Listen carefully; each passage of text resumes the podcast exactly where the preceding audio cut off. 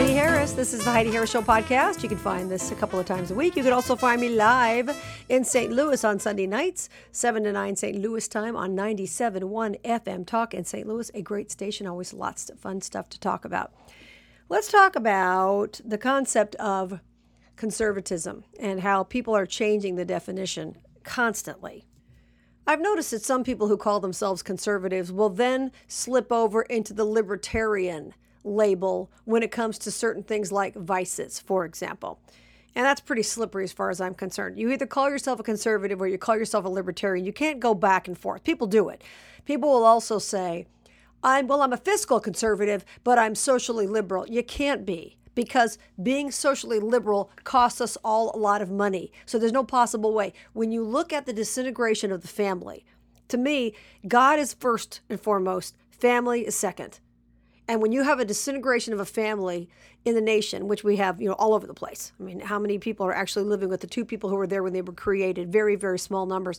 When you see the family disintegrating, and not only disintegrating because they're t- attacking themselves, but there are constant attacks externally on the family constant attempts to break the bonds that children have with parents you know put them in daycare put them in after school care you know let teachers call them by different names and not let the parents know all of these things are an attack on the family and the authority the parents are supposed to have over their children in that kind of situation we see it happening every single day so to me, a conservative is somebody who supports something that makes the nation stronger, right? You'd think.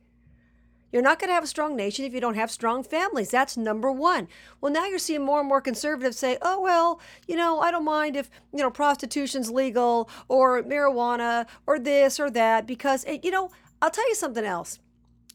You define a conservative by the kind of businesses they will support. In other words, if you're supporting a business as a conservative or you're working in a business as a conservative, would you want your child employed in that business?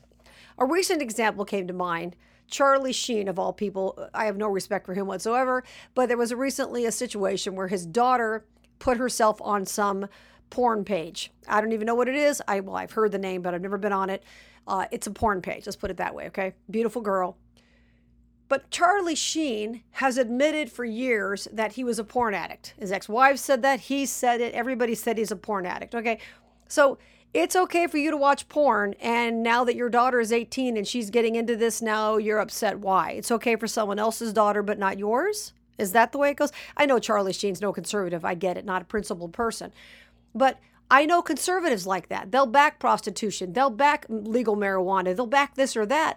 And I'm thinking to myself, would you want your child to be involved in that industry? Would you want your daughter to be a stripper? Would you want your daughter to be a hooker? Would you want your son or daughter to drive around and drop marijuana off in people's houses? Is that what you want?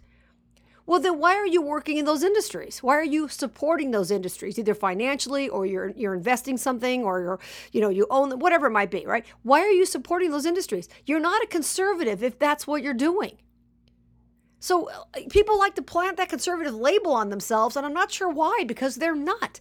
And all they're doing is going with the flow. Conservatism by its very nature, is supposed to be trying to conserve what we used to have here in America family values and conservative principles. But if you're going with the flow, who are you? You're not a conservative. In the words of Sarah Palin, only dead fish go with the flow. That's exactly right. You can't say, well, times are changing, or I know somebody who's this or that. Any construct of people does not make a family. I mean, legally it might, or, you know, societally it might, but any construct of people isn't necessarily the best thing for the kids. And as I said, when you have a weak family, you've got a weak society. So if you're not strong on the family, to me, that's the number one thing a conservative should be strong. And here's another if you're a conservative and you haven't backed these principles and you haven't taught your children these principles and they're living with this one and having kids out of wedlock with that one and this and that and the other, which hurts children. Notice I'm not making any moral judgments here. That's between you and God. I'm talking about children. It hurts children for you to live your life like that.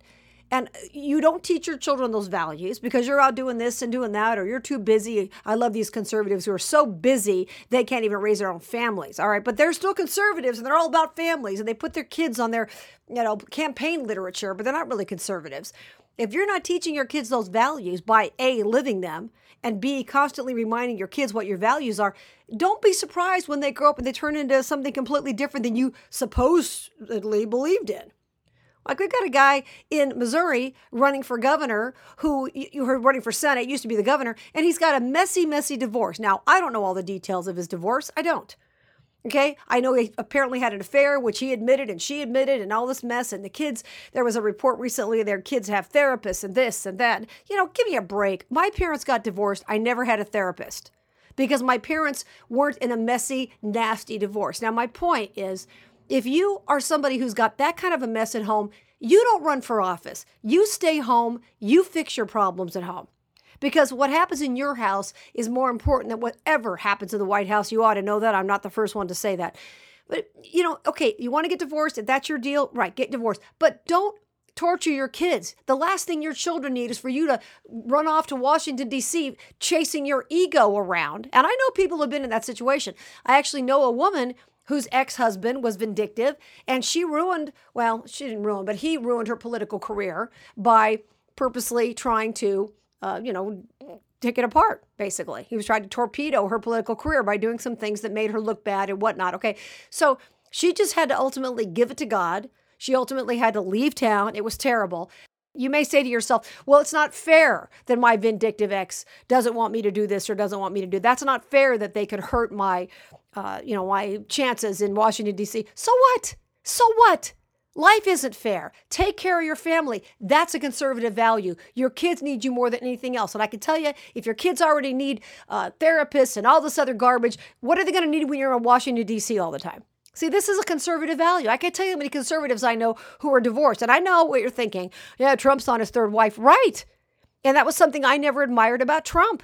He was conservative in other things that matter to me, but there were certain things that I was very upset about too. Yes, I want somebody who's been married forever hopefully happily married forever.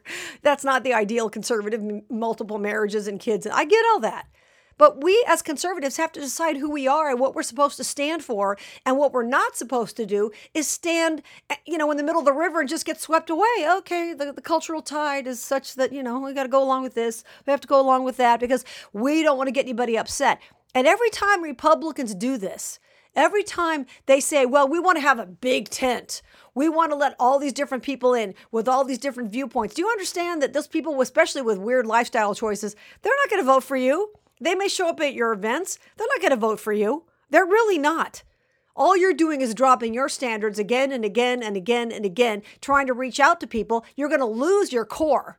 Because a lot of Republicans, I'm pretty disgusted myself, a lot of Republicans have walked away because they're just disappointed in what's happening. So you're going to lose your core trying to chase somebody whose values will never line up with yours. How does that work? So to me, a real conservative cares about God. You don't have to be a Christian, okay, to be a conservative. I know that. But to me, that's the most important thing because you got to, for me, and family. Even if you're not a Christian, family. Strong families make strong nations. That's it. Those are the top two. And if you, even if, even if you're not a Christian, if you're not all about family, and you don't care about doing things that strengthen the family in whatever way you possibly can, or certainly encourage people to have strong families, then don't call yourself a conservative. There you go. I'm Heidi Harris. Don't forget you can find me on Sunday nights in St. Louis, 97.1 FM Talk. I'm at HeidiHarris.com. That's my main website. I have my podcasts up there, videos I do a couple of times a week, blog posts, everything. HeidiHarris.com. Until we meet again, Remember, think for yourself, please. Please, I'm begging you. And don't forget, you were created for a purpose. Here's Tony Scottwell.